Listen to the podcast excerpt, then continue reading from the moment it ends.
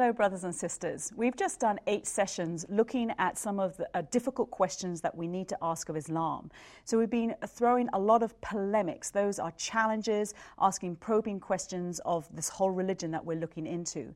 So, what I want to do now is begin to introduce a lot more biblical theology as a response to that, as a healing balm to a lot of the ideas and a lot of the concepts that we've been covering. And I recognize that some of what we've been talking about has been uh, maybe a little bit disturbing. Some of you might find it quite hard to talk about it with a Muslim friend. Um, some of you may have not ever heard of these ideas. Some of you may never talk about these ideas, especially in a mixed audience. Um, but as we've already said through the course, it's really important for us to actually look at the kinds of teaching, the kinds of theology, um, the doctrines within Islam itself, what they present to us in the, uh, to the world in their Quran um, and in their traditions. And then we need to look at that, ask questions, and uh, provide a response.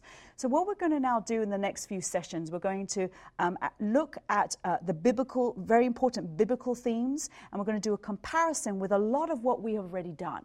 So, it's going to be bringing some of what we have done in the last eight sessions uh, more into a compact theology, so a compact Islamic theology and a compact biblical response to it, and we're going to be doing more of a comparison.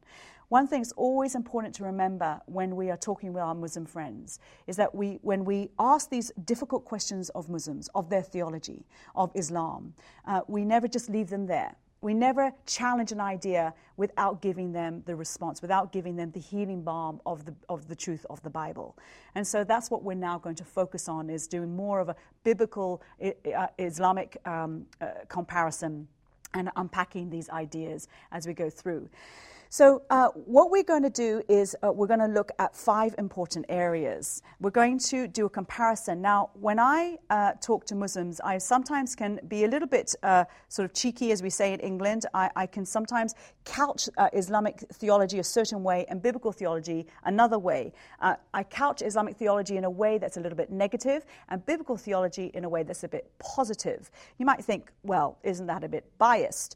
Actually, the, way, the reason I do this is to, to show very clearly when I, as a Christian person, approach this book, when I, as a Christian person, approach their sunnah, their uh, example of Muhammad, their ideas, I, I, I approach it in, and I, I start to uh, talk about it and I explain it in a way that, to me, it, this is the summary of what I think about their faith as a Christian analyzing their ideas, as a Christian analyzing their theology.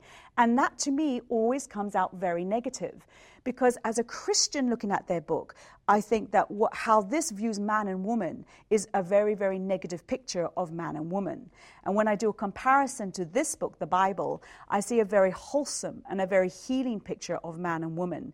Uh, because, of course, the whole breakdown of relationship between man and woman, between God and humans, um, is described very clearly in this book. And I believe this book, the Bible, gives answers um, to the problems of the world and the tensions between man and woman in society, whilst this book, the Quran, uh, seems to almost encourage the breakdown of relationship, encourage division, encourage problems between man and woman. And I think, I hope that will become more clear as we go through uh, this paper that I want to present to you in the, ne- in the next couple of sessions. Now, what I'm going to present to you is something that I wrote up many years ago when I did a debate with a lady called Tabassum. Tabassum um, is an Asian uh, Muslim who lives in Canada. She is a doctor, she's a highly intelligent woman, and, uh, or she was doing her doctorate when I met her.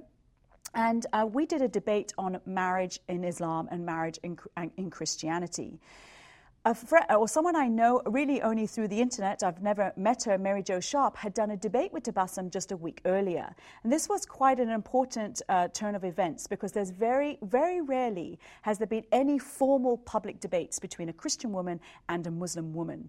In fact, we find it very hard to find Muslim women to do public debates with us. Lots of Muslim missionaries in London, male Muslim missionaries in London, will take um, all the girls on my team on all the time. But rarely do we find Muslim women doing that, although there's some that I think they are training. It would be good for more Christian women who, are, who are, are, have done their investigation, have done their homework, and that is key, folks. If you want to debate for God, for the one true God that's shown in the Bible, you do need to do your homework. And what we're finding across the Muslim world, and especially in places like Asia, but also in the United Kingdom and in places like Canada, America, and so on, you will find that Muslims will go to, say, a church, they will go to a pastor of a local church, and Muslims who have done their homework, they, they have investigated the Bible, often in a way to try find little uh, pieces of information that are taken out of context and, and a way to uh, make the Bible look bad. So they, they rarely take a verse in the Bible and see it in its context. And they will take all, all these little bits of verses in the Bible and come up with a very strange theology that you and I, who are biblically literate, would not even understand or even recognize. And they'll come armed with all this homework and they know their Quran and they know the saints of Muhammad, and they know their history, and they've been trained in the mosque, and they will go to a church and they will challenge the Christian, the Christians in the church, to a formal debate. And of course, Christians, being evangelistic on the whole, are wanting to share their faith with Muslims, will often say yes. And so you'll find pastors of churches around the, the world, you'll find uh, uh, men and women who will say yes to these debates, and they go into these debates with Muslims. And then to the Muslim mind, the, the Muslim debater always wins. And the Christian debater, whilst Christians are excited that the Christian was able to share the gospel, um, often in the Muslim mind fails. And the reason for this is because the Christian, whilst they're evangelical, even a pastor may know his scriptures, a pastor or people of the church have often not learnt how to communicate and articulate their faith for the Muslim mind. So, what I want to do is actually go through the opening statement that I did for this debate. And I had dear colleagues in the United Kingdom help me formulate this opening statement. I have a good team back in London. Um, our team leader is Jay Smith, who has um, taught on, on, this, on, on co- courses like this. And he is a debater who's probably done more debates with Muslims than any other Christian I know, at least in the Western, hemis- in the Western world, in the Northern Hemisphere. And so, what I want to do is just introduce to you some um, of, of the way that we articulated the biblical themes that are important to us and what we think are important for the world to know, and then do a comparison with, with the Quranic ideas, much of which we have uh, looked at already in the first eight sessions. So, I'm hoping this will just be a helpful way to begin to take the, the ideas that we looked at in the last few sessions and begin to weave it into a package that we can now use and always doing a comparison uh, with the biblical ideas um, just to show again the beauty of the bible versus the troubling verses of the quran. And then in further sessions we'll actually look at some of those verses in the bible that muslim polemicists always bring up. Often it's in the old testament a couple in the new testament and we will in, in later sessions look at um, how to respond to the way Muslims deal with our scriptures and, and the particular scenarios they pull out of our scriptures and then try challenge it as a way to show a denigration of woman and an ennoblement of man and, and, and so on. And we'll give a response to what the Muslims raise about our own texts. So, what I'm going to do is I'm going to read you uh, my paper, and then um, as a way or, or, or, an example of how to um, uh, look at our um, different theologies and do a comparison, uh, and a way of introducing the gospel um, that works uh, with a Muslim mind. So, the first thing to remember, it is always, always very important to start, well, I think it's important, often uh, when you're doing, say, a biblical study or an Islamic study, uh, you can start with the Quran or you can start with the Bible. I'm going to start with the Bible today. And to make very clear with a Muslim friend, say you're doing a Bible study with them or you're in a debate, to make it very clear what the biblical position is. Now, I, I, I, take note that there are many of us from many different denominations. There are some things I might say now that some of you from some denominations may, might not quite sign up to. You need to be able to support your position in how you are convicted and how God has led you and convicted. But what I want to do is introduce overall biblical themes that I think most Christians would be able to sign up to, at least use in some, some capacity. Right here in this room, in the studio, as we are filming, we have uh, four, two brothers, two sisters, and we're from four different denominations. We're Pentecostal. One is Pentecostal, one is uh, Methodist, one is Brethren, and one is Baptist. And we've been having a great time of fellowship, and we are united together um, in wanting to expose what the religion of Islam um, teaches, as well as introduce um, the beauty of the Bible for our, for our Muslim friends. And we're united in that. And I think all of us in this room, regardless of the denomination we come from, will be able to use some of what I'm going to teach now, which has been put together by an interdenominational and international team back in London. So I hope it will be helpful to you as we go through this now. So I'm going to start with the biblical view of marriage. And when I, I say to a Muslim friend, the biblical view of marriage is ordained by God.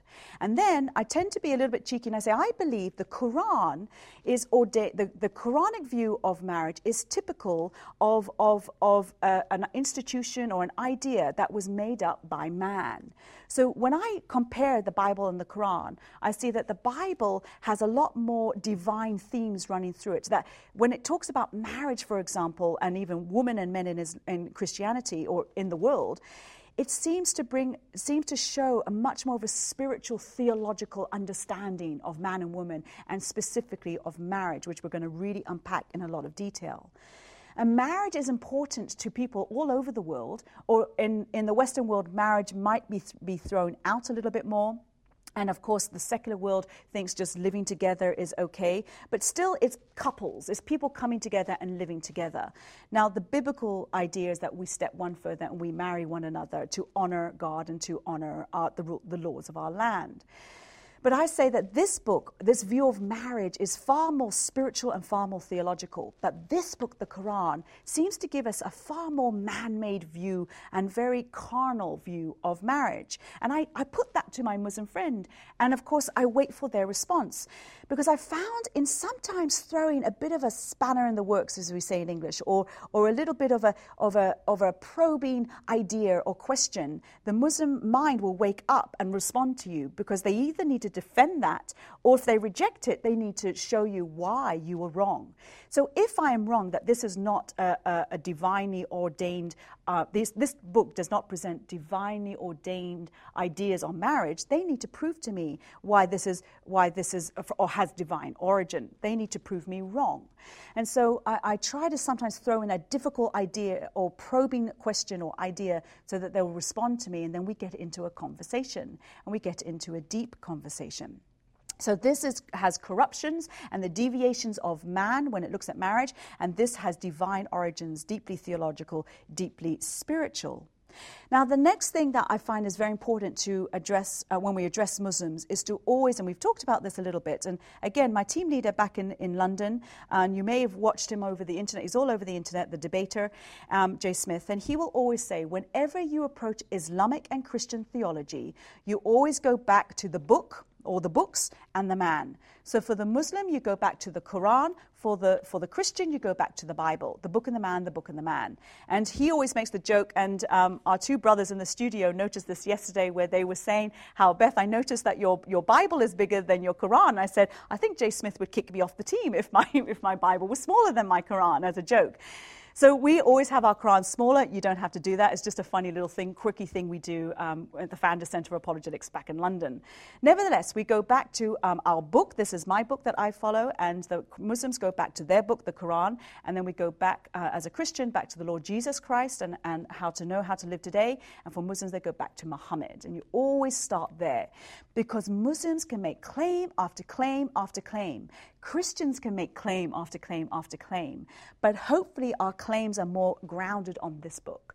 Muslims make claim after claim and very rarely are they grounded on this book, especially when they are romanticized and the theologies and doctrines have been made to be more appealing to those who are more what they consider more progressive and so on. So we always check with their book. Whenever a Muslim makes a claim, I always go back to their book.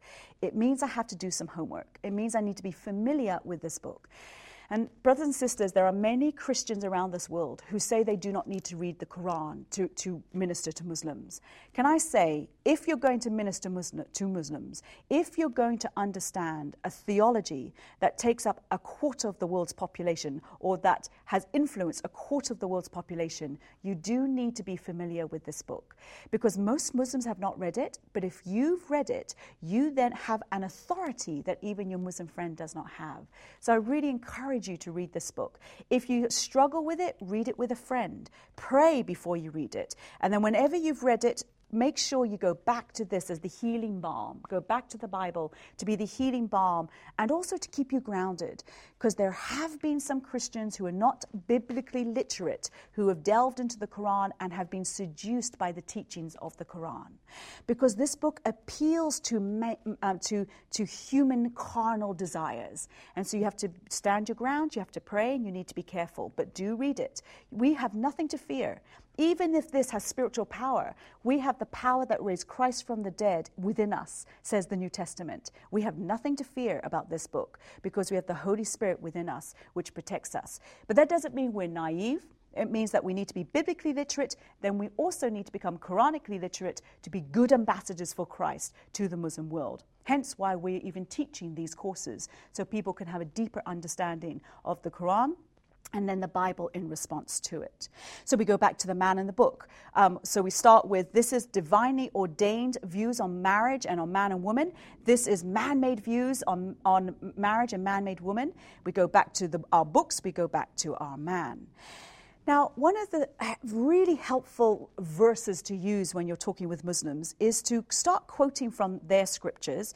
And that's not because you think this has any divine authority. That's not because you think that this is a book that um, has any revelation that's true in it. Um, this book, the Quran, has not borrowed from the Bible, just to make that clear. This book, the Quran, and where all the evidence is pointing to, is that it has borrowed from heretical Christians, so not mainstream Christians and not the Bible. It is borrowed from heretical Christian sources and it has borrowed from Jewish uh, apocryphal sources or paraphrases um, that the Jews would use and stories of their prophets, of the Jewish prophets, even the Old Testament prophets, but not stories straight from the Bible. So they would take a story of Abraham or take a story of Solomon and, uh, or uh, Joseph and they would make a story out of it, but it's not the biblical story. And those stories, those extra biblical stories have found their way into the Quran. So the Bible has not found its way into the Quran. Heretical Christian and also these other stories, Jewish stories, have found their way into the Quran. We also know a lot of pagan themes have found their way, most likely from areas of Jordan, Petra Jordan, the Nabatean kingdom. Those ideas have also found their way into the Quran. Just very important to remember that. Still, we use it to actually expose Islamic theology. That's why I use the Quran, not to give it authority, and I make sure my Muslim friends know that. I use it so I can expose their, their, their theology, and because most of them don't even know what this book actually says. So take Surah 53, verse 2. It says, Muhammad has neither gone astray nor has he erred he does not speak of his own accord. And there's many other verses that say Muhammad has never erred. Muhammad has never made a mistake. He's never gone astray. We've looked in earlier previous sessions where we talked about how you must obey Allah and you must obey Muhammad. You obey Muhammad, you obey Allah. The two go hand in hand. The two go together. Muhammad is on a, almost on a pedestal, on a divine pedestal, almost equated with God. Another idea that you can bring out with your Muslim friends. So I often start with Muhammad. Go back to the life of Muhammad. So if a Muslim friend throws out all of the traditions and the biography and his sayings, you then have to say, okay, you've thrown out all your, your histories, you've thrown out all of your traditions, the sayings of Muhammad, his biography. So when the Quran says that Muhammad is the, uh, an example for us today, that he's not erred, he's not made a mistake, that you have to obey him as much as you obey Allah, which is very suspect for the Christian, uh, Uh, where do you go to to know how to obey Muhammad? This is not his book, you see, according to Muslims. This is just, this is the book apparently Muslims believe came down from, from Allah, from heaven, Tanzil, they say, handed down. So where do you go to to find about Muhammad?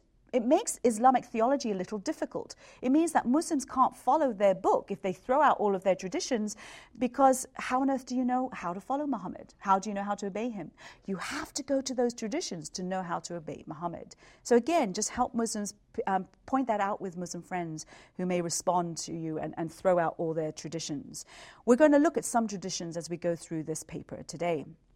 Now, one of the most important things to do when you introduce biblical themes to a Muslim, and when a Muslim is talking to you, and we're going to unpack this more in, in, in, the next few sessions as well, um, of, of understanding what is behind a Muslim's question. What is a Mus- why is a Muslim asking you a question? Why, why do they believe certain things about Christianity?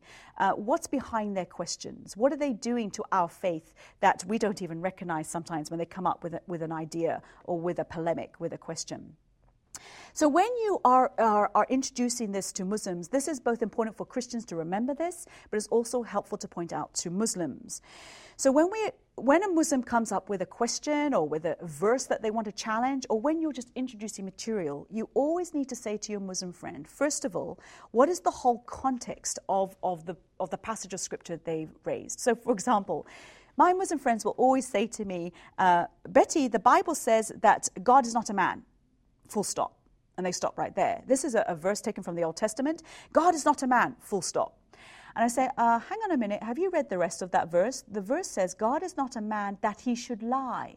The meaning of that verse is God does not lie like human beings. When it uses the word man there, it's human beings is the, is the idea, even though it's using a male term in the English translations. We talked about that when it comes to the Quran in a previous session. Um, so God is not a human being that he should lie. But what Muslims do, they only quote the first half of the verse. Folks, every time a Muslim quotes from the Bible, you can almost guarantee they've only quoted part of the verse, or even if they've quoted a whole verse, they've taken it completely out of context and they are imposing onto the meaning of it something that the text doesn't even mean.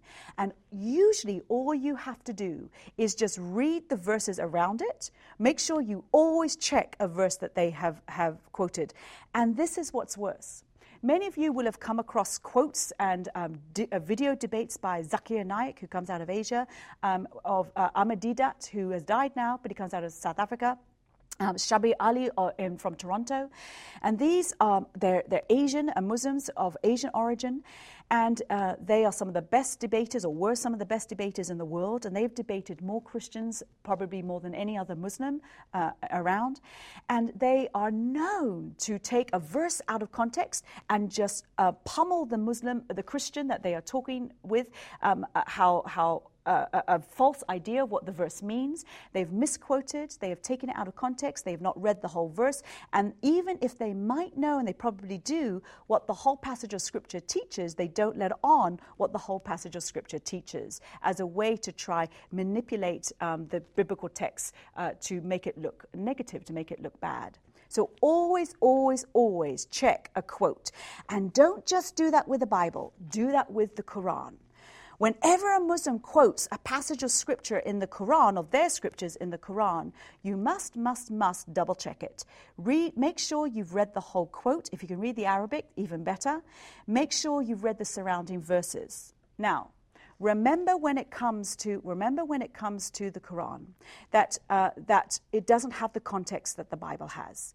The Bible has um, huge context. You can sometimes go to ver- ch- chapters way before to understand what it's saying.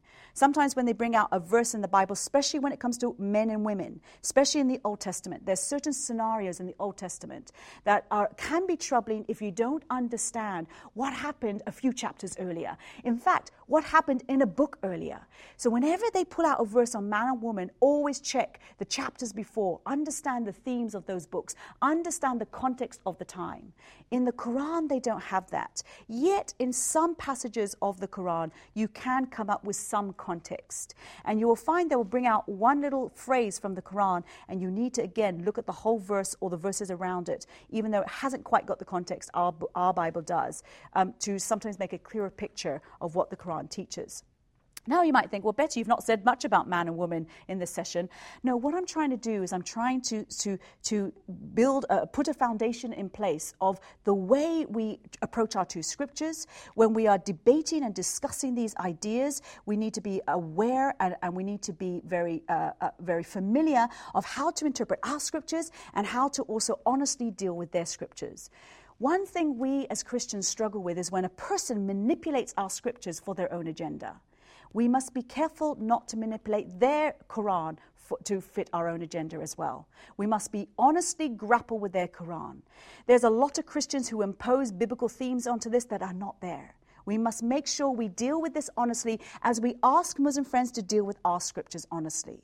And that's why, when I said at the beginning, when I start to talk about the biblical theology of marriage and of man and woman in this book, my Bible, it is a very positive idea because it's divinely ordained, because it comes from a God of love, a God of eternal love, Father, Son, Holy Spirit, and then a God who made his creation, his human beings in his image, who are loving and relational, which marriage is the best example example of the love that God has for us. That's the whole one of the reasons for marriage. It is a gift for a man and woman on earth. It is also for us to be able to multiply, but it is also to show the beauty of God's loving relationship with us. In Islam, when I, I honestly deal with their scriptures, I do not see a loving relationship between a man and woman. I do not see a view of marriage that shows that God uh, loves us or is a picture of God loving us. There's nothing in this Quran that shows a, a God of eternal love when it talks about marriage and man and woman and how men and women interact with each other. So I come out with a very negative view of, of, of what this book teaches when it comes to, to marriage. So, as a little wrap up, we're going to do a comparison with a few, uh, uh, in a, uh, uh, five different comparisons between biblical marriage and Islamic marriage. And the areas we're going to compare is we're going to look at Islamic, uh, Islamic, uh, Islamic polygamy. So, it, actually, Islamic unfaithfulness, really, versus biblical monogamy, biblical faithfulness. So, biblical faithfulness Islamic unfaithfulness, biblical monogamy, and Islamic polygamy. So one husband, one wife, one husband, four wives, or even more. Because there's only four wives um, at one time. So you can divorce a wife and then just take on another one. Or you can have four wives, and certainly what the scriptures, uh, the Islamic um, texts uh, imply, and what Muhammad's example implies, is that uh, he had his four wives, or actually Muhammad had many, but his companions maybe had four, and then they would have their concubines and their sex slaves on the side. So it seems to be even more women than just the four.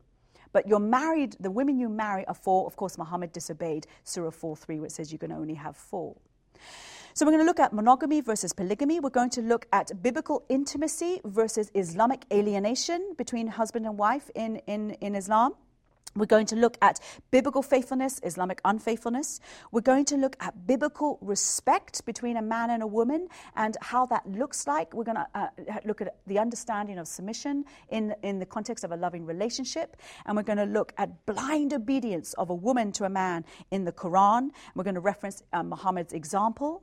And then we're going to look at biblical paradise. Um, we have looked at that a little bit, a, a little bit, but we need to just wrap it up in a nice package, ending always with biblical paradise and always exposing what is in the Islamic paradise. Just do a comparison in those five areas when it comes to man and woman. And it's such a helpful comparison. And it will help you to have a clear picture, a clear line of how to communicate your faith with a Muslim and how to ask probing questions for, for the Islamic mind to understand the difficulties that this text has when it comes to, to women. So always give them the antidote, antidote that you find in the Bible whenever you challenge this book.